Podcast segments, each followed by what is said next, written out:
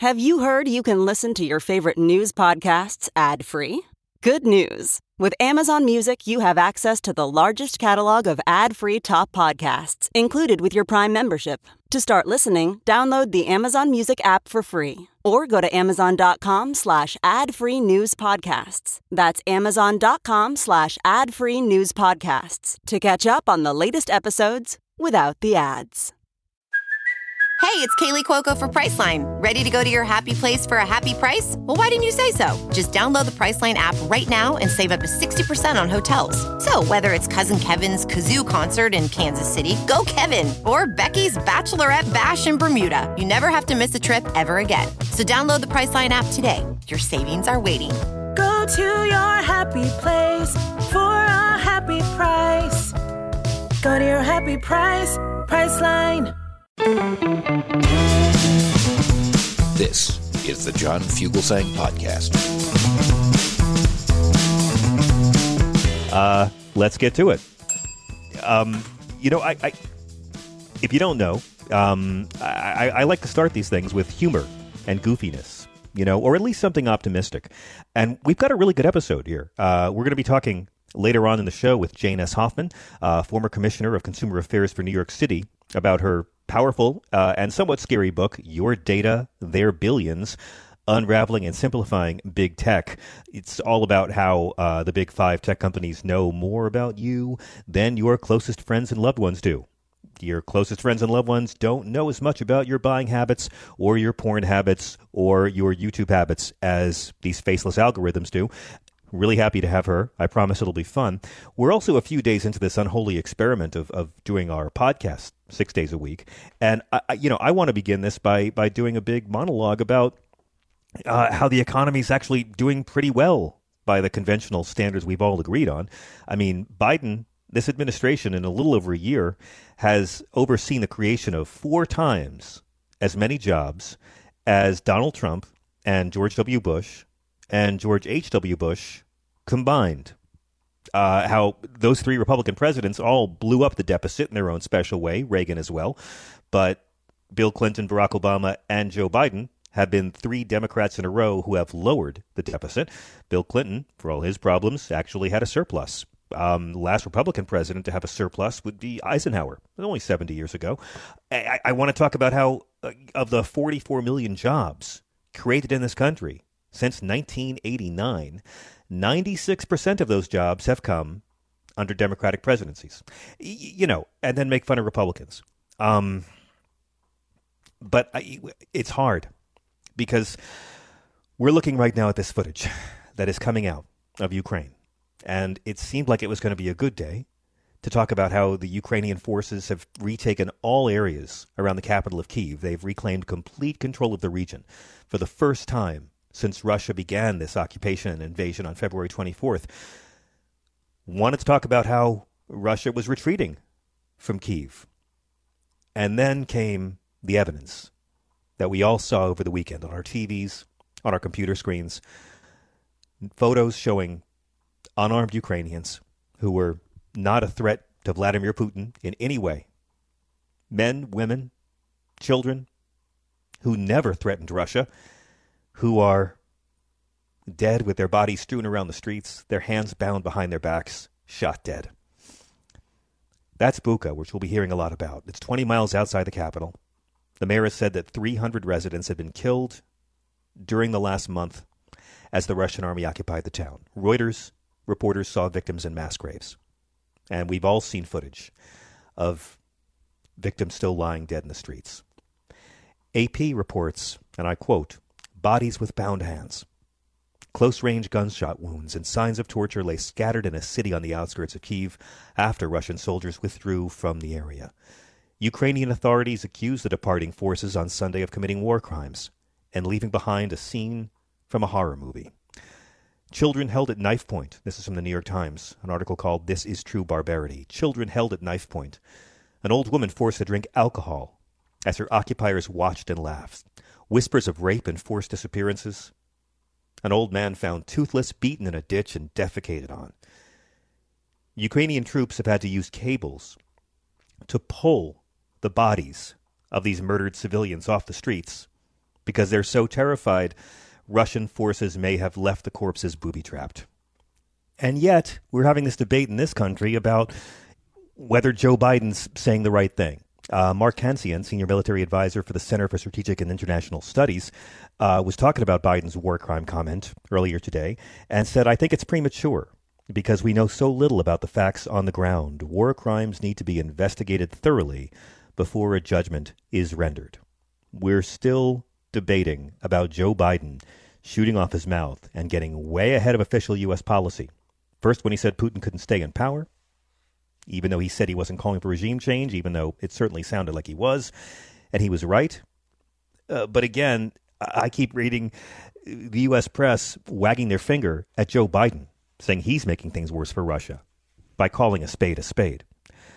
In the meantime, what can we do? Whether we call it war crimes or not doesn't change what's going on. The dead of Ukraine don't care if we think it's a war crime or not. And if we ever determine that Putin was a war criminal, well, who really cares?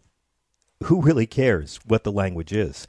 It's still going to go on, and we will still be devastated by these images we see. And by we, I mean the Americans who care, not the right wing fascists over here who defend the right wing fascist, that is Vladimir Putin.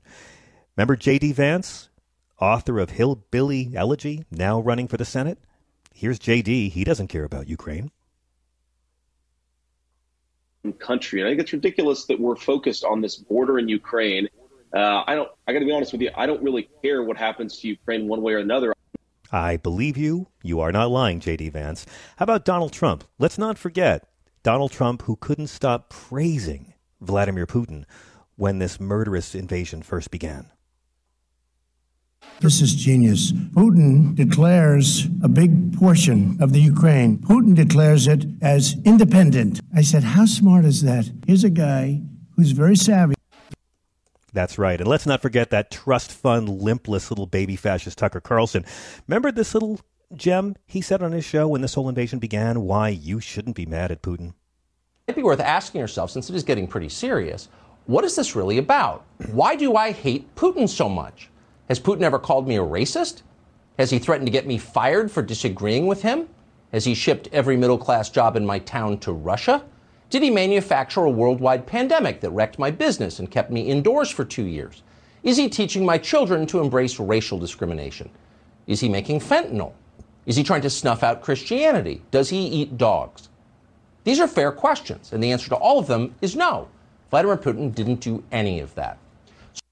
Okay, now I know what you're saying. Hey, wait a second. He who tucks only said that back in the very beginning of the invasion. It, has been a month. I mean, Liar Tuck has come a long way since then. No, he hasn't. Just last night on his show, he said, What if these bodies of tortured dead civilians were staged? What if they're fake? What if the Ukrainian military killed them and then blamed Russia? I'm not saying any of this is true. I'm just asking the questions. Why can't we ask these questions? That's Tucker's line. I'm just asking questions but he'll never book a guest on his show that will answer the questions. Tucker Carlson does the bidding of fascists because Tucker Carlson has tried his entire life to be popular. He tried being a journalist, he tried dancing with the stars. He finally realized, oh, just embracing racism and fascism for a really undemanding, low frequency Fox audience, coming out every night and telling your uncle racist and your aunt dead inside what they want to hear. Yeah, Finally, he found the formula that worked. Meanwhile, we're all discussing whether Joe Biden has gotten ahead of himself by actually calling war crimes war crimes. Once again, friends, we have gone from a president never getting in trouble for lying to a president who keeps getting burned for telling the truth.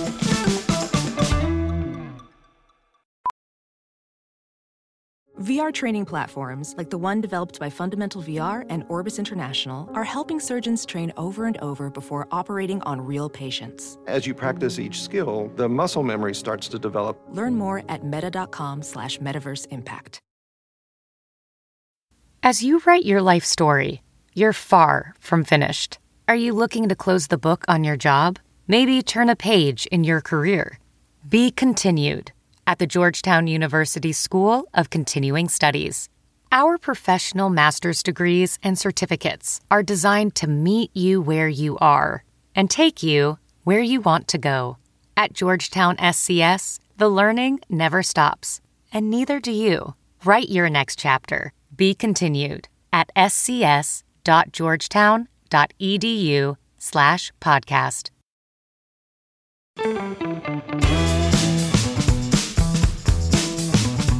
Jane S. Hoffman's new book. It's called Your Data, Their Billions Unraveling and Simplifying Big Tech. You guys already know that when you click on a website, uh, multiple corporations in a nanosecond bid on whose ad your eyes will see seconds later. But uh, it actually goes much deeper than that. As you already know, privacy is something that really doesn't exist anymore. And um, Jane Hoffman herself says these companies know your sexuality, your relationships, your meds, your health records, your salary, where you live, what you buy, what you watch and read, your religion. They even know your exact location and more.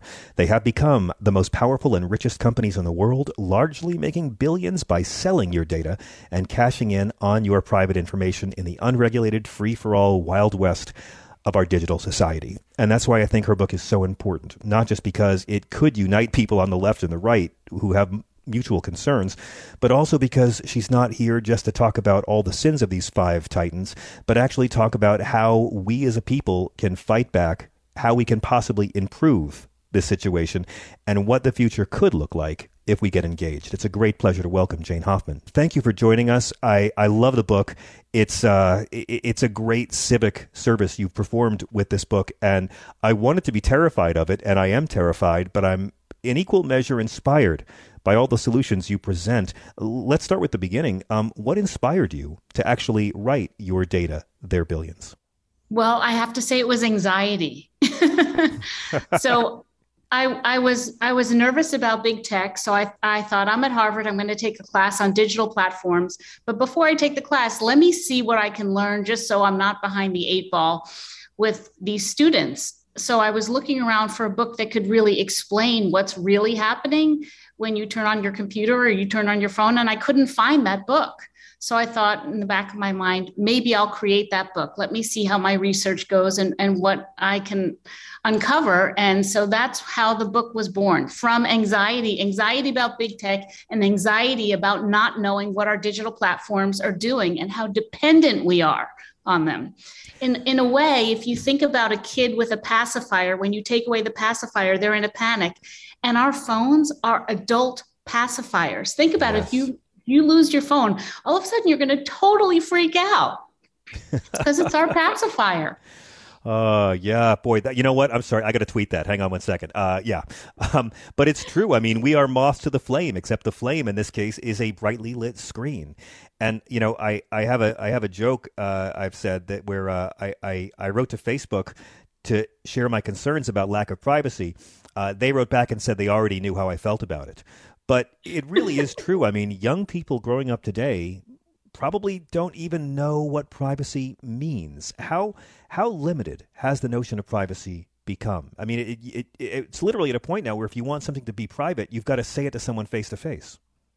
Yeah, well, you raise a really interesting question. And I think the notion of privacy and its sociologic implications and its implications interpersonally have changed. Because if you talk to a 10 year old about privacy or a 15 year old, they're creating an, an incredible visual history of their life.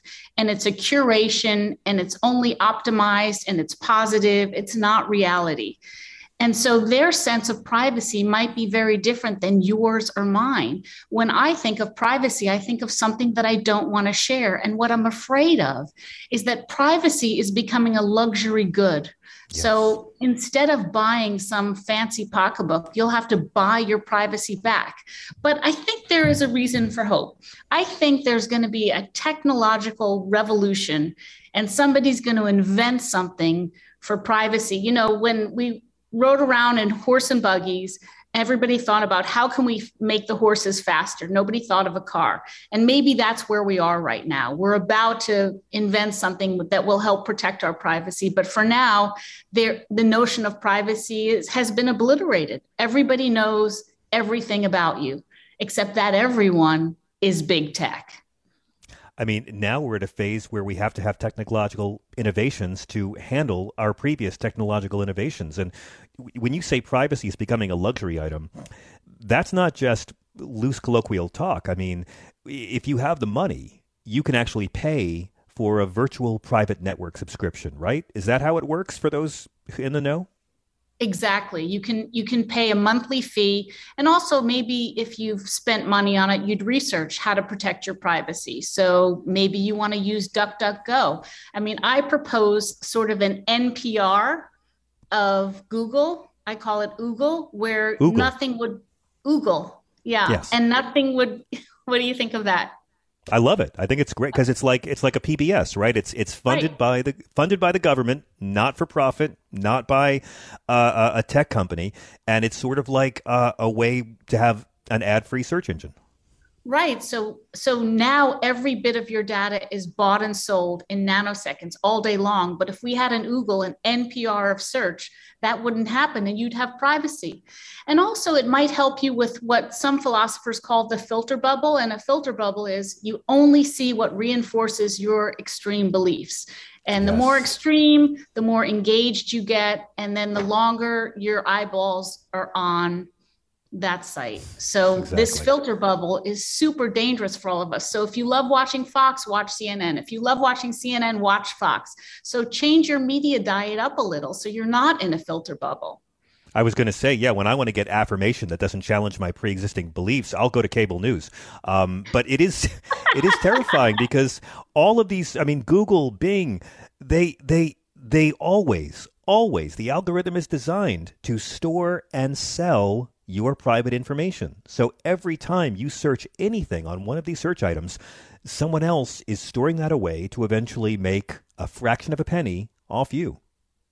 Right. And they have about 2,000 bits of data on you.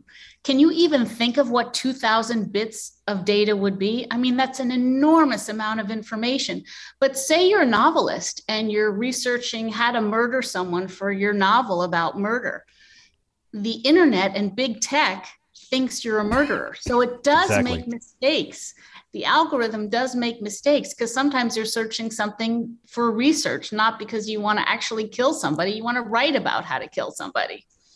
That is how Pete Townshend got busted because he was a childhood abuse survivor and was writing about it and try, researching things and they came at Pete Townshend and accused him of child pornography. Uh, they are watching. And when we talk about the big five. I, I want to get this out of the way first. The big five are, tell me if I'm wrong here, uh, Microsoft, uh, Google or Alphabet, um, Apple, of course, Amazon, and Facebook. I should say Meta. They keep changing names, right? Those, those are the big five.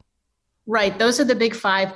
What's interesting about Meta changing its name, I think it's Mark Zuckerberg is so genius to do this because if you have a problem with Facebook, call the CEO of Facebook. I'm the CEO of Meta now and exactly. it really shirks responsibility. He doesn't have the same ownership. And this rebranding, I think the public is going to be a little too smart for the rebranding, but he's trying to create what's called the metaverse. So we would only communicate with one another in the metaverse. Well, what does that mean for human relationships? How are, you know, what is intimacy if you're communicating in the metaverse and you're never actually with the person. What is mm-hmm. love? What is a relationship? What is confidentiality? What is human understanding? If you live your life on a screen, what will that do to us? And we just found out in the last week that Meta had been hiring consultants to do opposition research, like a politician smear job, on TikTok because TikTok has become such a threat to both Facebook and uh, Instagram that uh, they're trying to find ways to actively smear TikTok in the public marketplace. Are are these becoming the modern robber barons?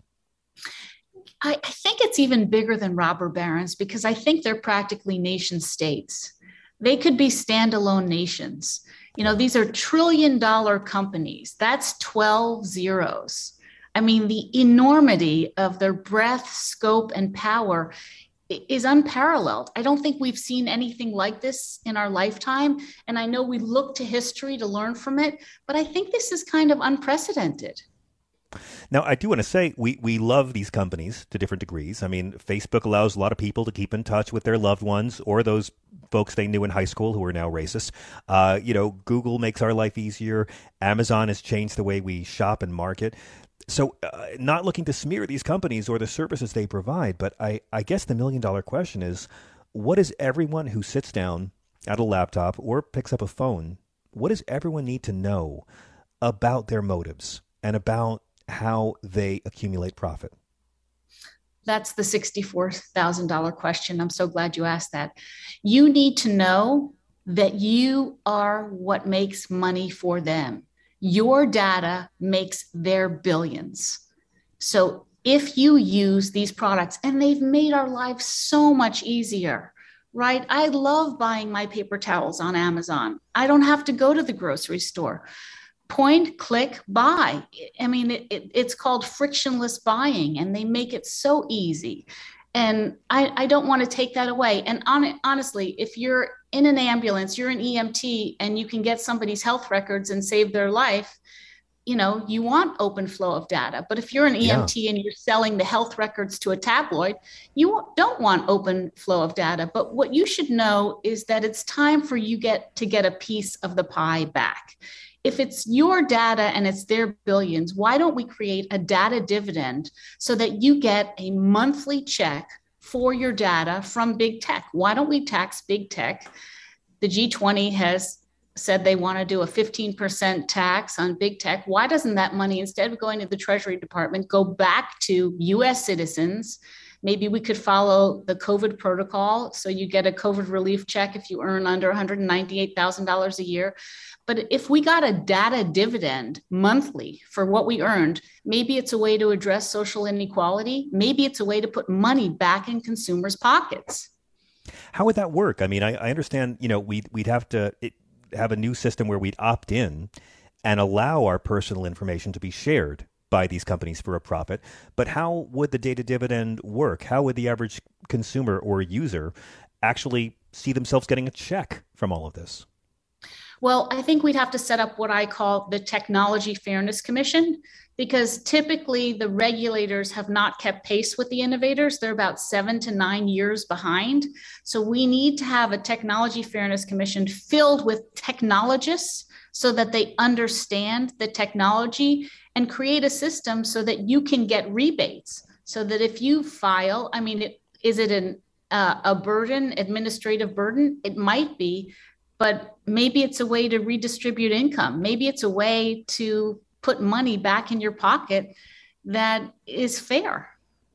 It's one of many great ideas in your book, which again is Your Data, Their Billions. If you're joining us, we're talking with Jane S. Hoffman, former commissioner of consumer affairs for New York City.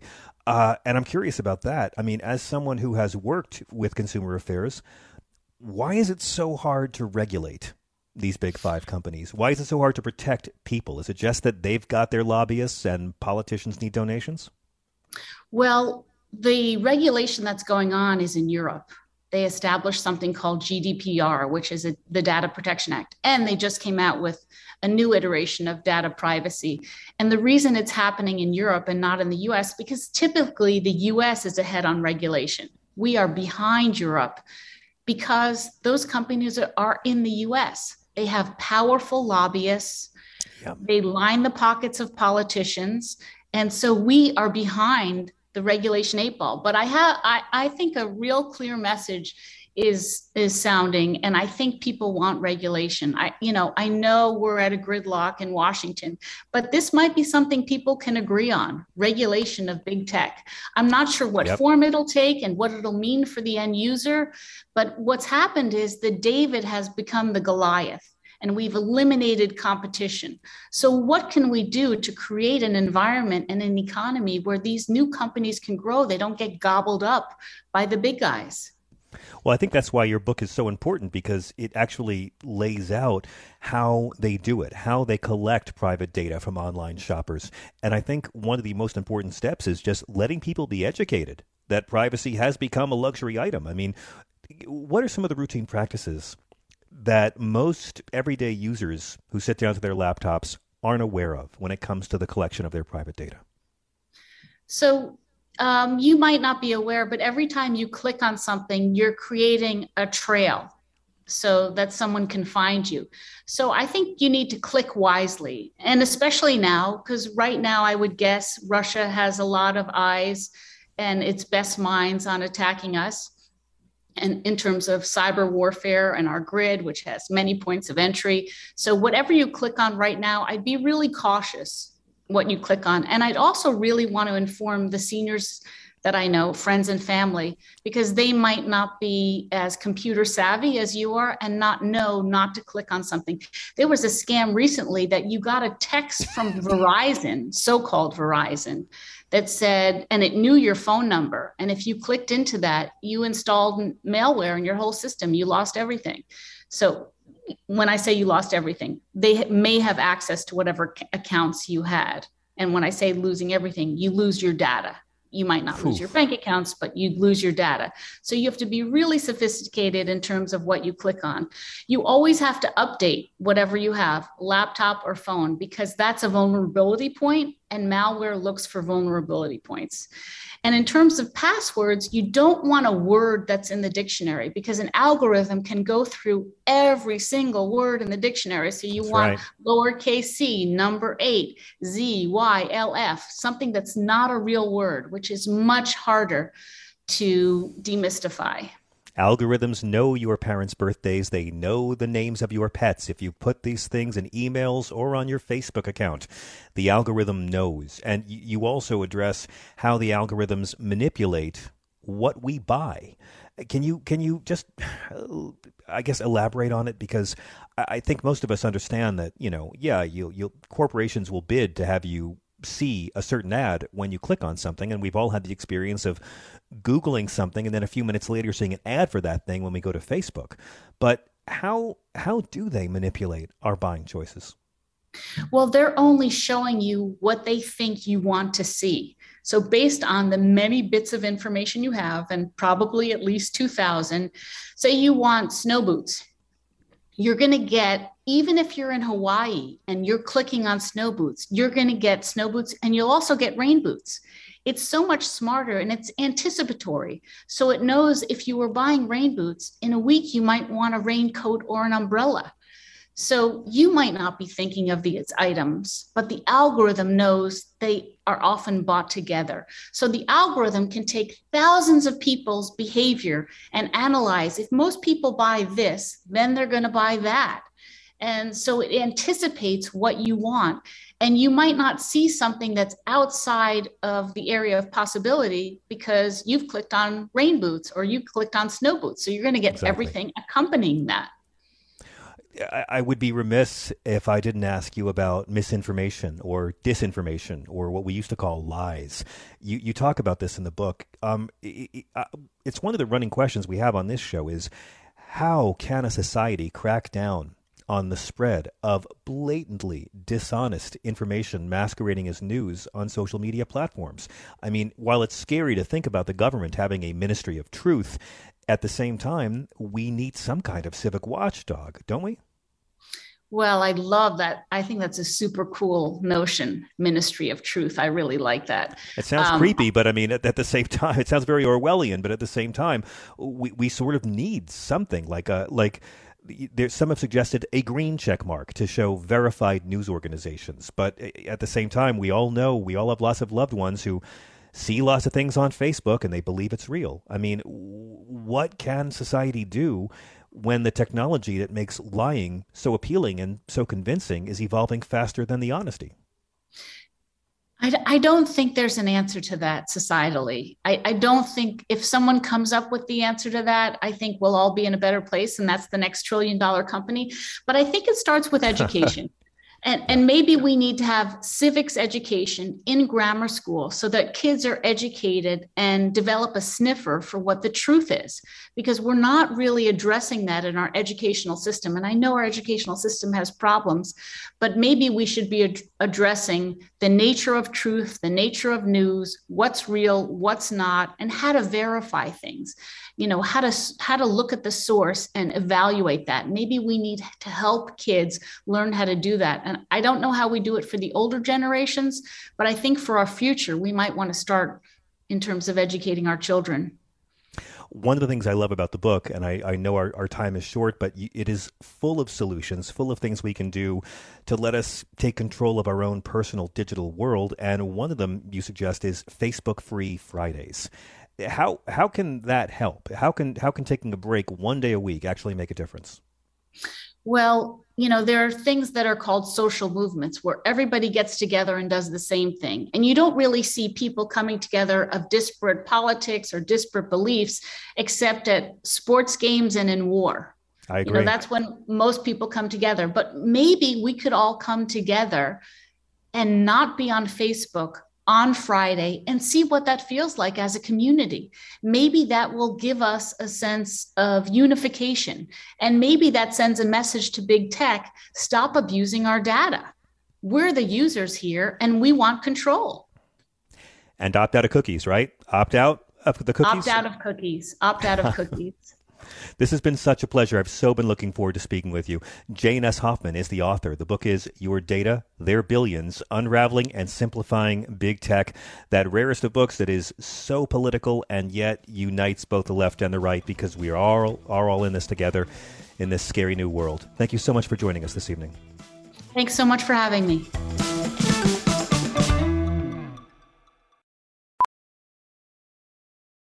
Professional welder Shayna Ford used VR training developed by ForgeFX to hone her skills as a welder. The more time that you spend practicing it, that's what separates a good welder from a great welder. VR training can help students like Shayna repeatedly practice specific skills. Virtual reality definitely helps because the more muscle memory that you have, the smoother your weld is.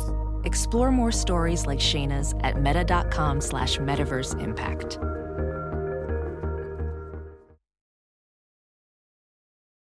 Ready to elevate your home? Picture this central heating, a cozy fireplace, or your dream walk in closet. Build a backyard oasis, go green with solar panels, or start a business. It's all possible with Figure's home equity line of credit. Unlock up to $400,000. Apply online in five minutes. Funding in as little as five days. Head to figure.com and transform your home. Figure Lending LLC, DBA Figure, Equal Opportunity Lender, NMLS 1717824. Terms and conditions apply. Visit figure.com for more information. For licensing information, go to www.nmlsconsumeraccess.org.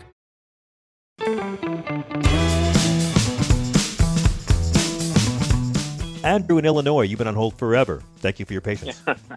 Hi. Yes. Hello there. Hello. Thank you so much. Yeah, I uh, I listen to your show as much as I can, and you know Dean Obeidallah and some of the others, and uh, thank you. It's like when uh, I don't watch Fox News, of course, because I've got a brain in my head, and I, like facts with my news, and you know, with this political system, I've now got skin in the game because a good friend of mine, he voted for Trump, and uh, I got a nephew that, you know, likes Trump, and it, it, it's kind yeah. of saddening when you know facts are facts, but when you play that Tucker Carlson clip, uh, apparently when he says, you know, why do we hate Putin so much? Yeah. And I remember hearing that several times, and you played it again a little while ago.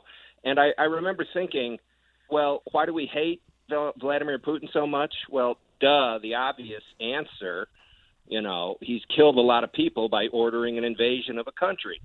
Uh, which which, which one do you mean? Because let's not forget what we've seen here so far, and I don't mean to trivialize this, but this is nothing compared to what he did to Chechnya, where he slaughtered fifty thousand people and fourteen thousand Russian soldiers were killed. I mean, like he's done it before. Oh. He's been a war criminal. That's how he launched his career. Oh yeah, I, I agree with you. And uh, you know, but now Ukraine is in the news again uh, because of this, and and we're get it, it's like the Vietnam era. I know I was a little kid back then, but when you look at the history, it's like now you've got these horrific images, and it's it, it's like Vladimir Putin. Why do we hate him so much? You know, does he eat dogs? It's, and the list that he ran through was kind of stupid. So I thought, no, it wasn't stupid. It was all race baiting. It was all race baiting. Right. Eat dog, eat dogs is China. Did he unleash a virus deliberately to kill people? That's China. I mean, yeah. you know, it's like go ahead and criticize China's government all you want, but I, I'm tired of people saying that China spent decades building the world's greatest economy so they could destroy it by killing their own people. It's ludicrous. Exactly. But what I'm getting at is take his list you know, red meat to the base. Yep. And why doesn't he turn around and say, why do we hate the 9/11 hijackers so much? You know, Hmm. and his think about that. What would his base say then? Yep. You know? Well, It his base would have his base would have been introduced to critical thinking, and that can't happen.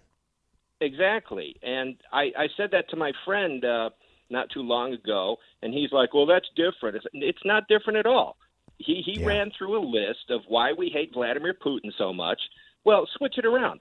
Why do we hate the 9 11 hijackers so much? You know, duh, the answer's pretty obvious, especially if, if you watch the news that's not being sanitized by the right. To me, it's like, how can any conservative, how can any, cons- I, I get that you're authoritarian, but how can any conservative be brainwashed into supporting this guy who, who let's be serious, he's, he's not a capitalist. I mean, Russia didn't go from communism to capitalism. It went under Yeltsin from communism, and then Yeltsin turned it over to Putin, and it became capitalism on tainted meth. Because they, it's been Putin and his oligarchs making themselves billionaires and driving the entire economy of Russia into a ditch. Think about those oligarchs and how many billions they've amassed while the average Russian still only makes 10,000 US dollars a year. Think about how he's poisoned anyone who who disputes him. Think about how he's actually murdered journalists. It's like how can you call your and, and by the way, Putin Putin's just like our right wingers because he pretends to be Christian. He has his own Yeah. religious officials who back up what he's saying.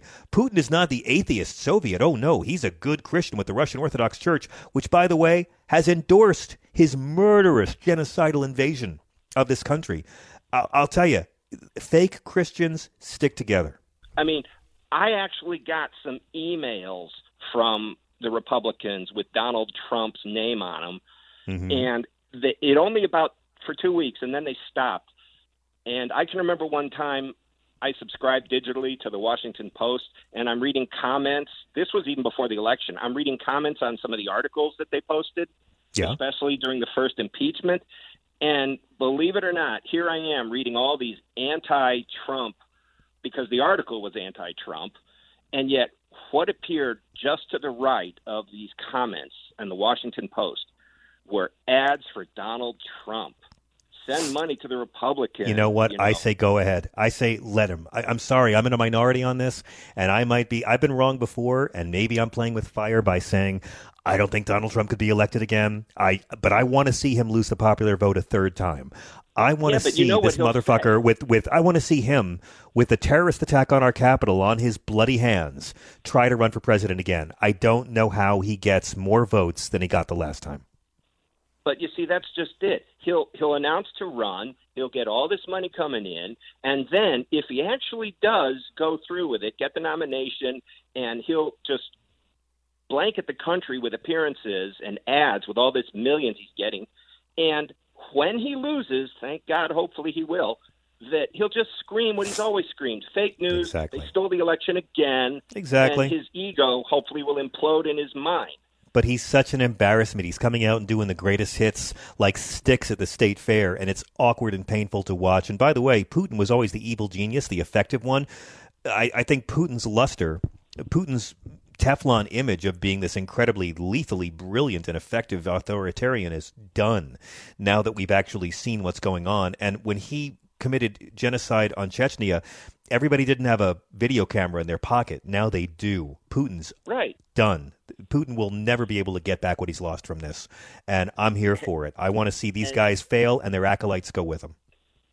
Yeah, but that's just it. Now, when uh, w- with with his other atrocities, now these sanctions are, are they're they're grabbing multi-million dollar yachts, and it's like he spread the pain around, and and that's Yeah. brilliant.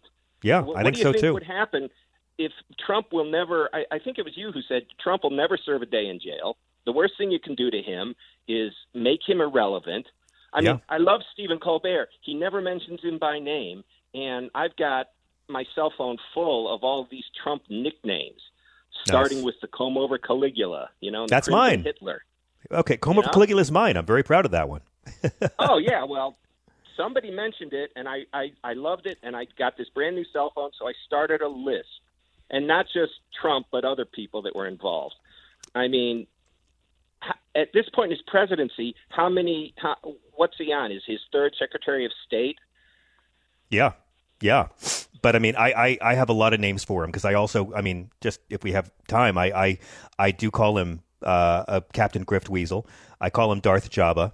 Uh, I call him a corrosive meat goblin, a truculent pus cluster. Uh, Silvio Berlusconi ovary. I'm proud of that one. I've called him an infected yak polyp, a malignant yeast fungus, Putin's petulant prison punk. Uh, I call him a less moral, less honest, less healthy, less likable Nixon. Uh, I've called him an oversaturated knob, a mendacious orc stool, a noxious glob of congealed creamsicle colored spray tan goo, Kim Jong Oops, a money laundering scrotal clot, the authoritarian Bulgarian orangutan barbarian, a maladapted scat ghoul, Fredo in a family of Fredos, an old fat King Joffrey Baratheon with untreated syphilis, Donnie the Hut, but it all comes down to comb over Caligula. It's a fun game.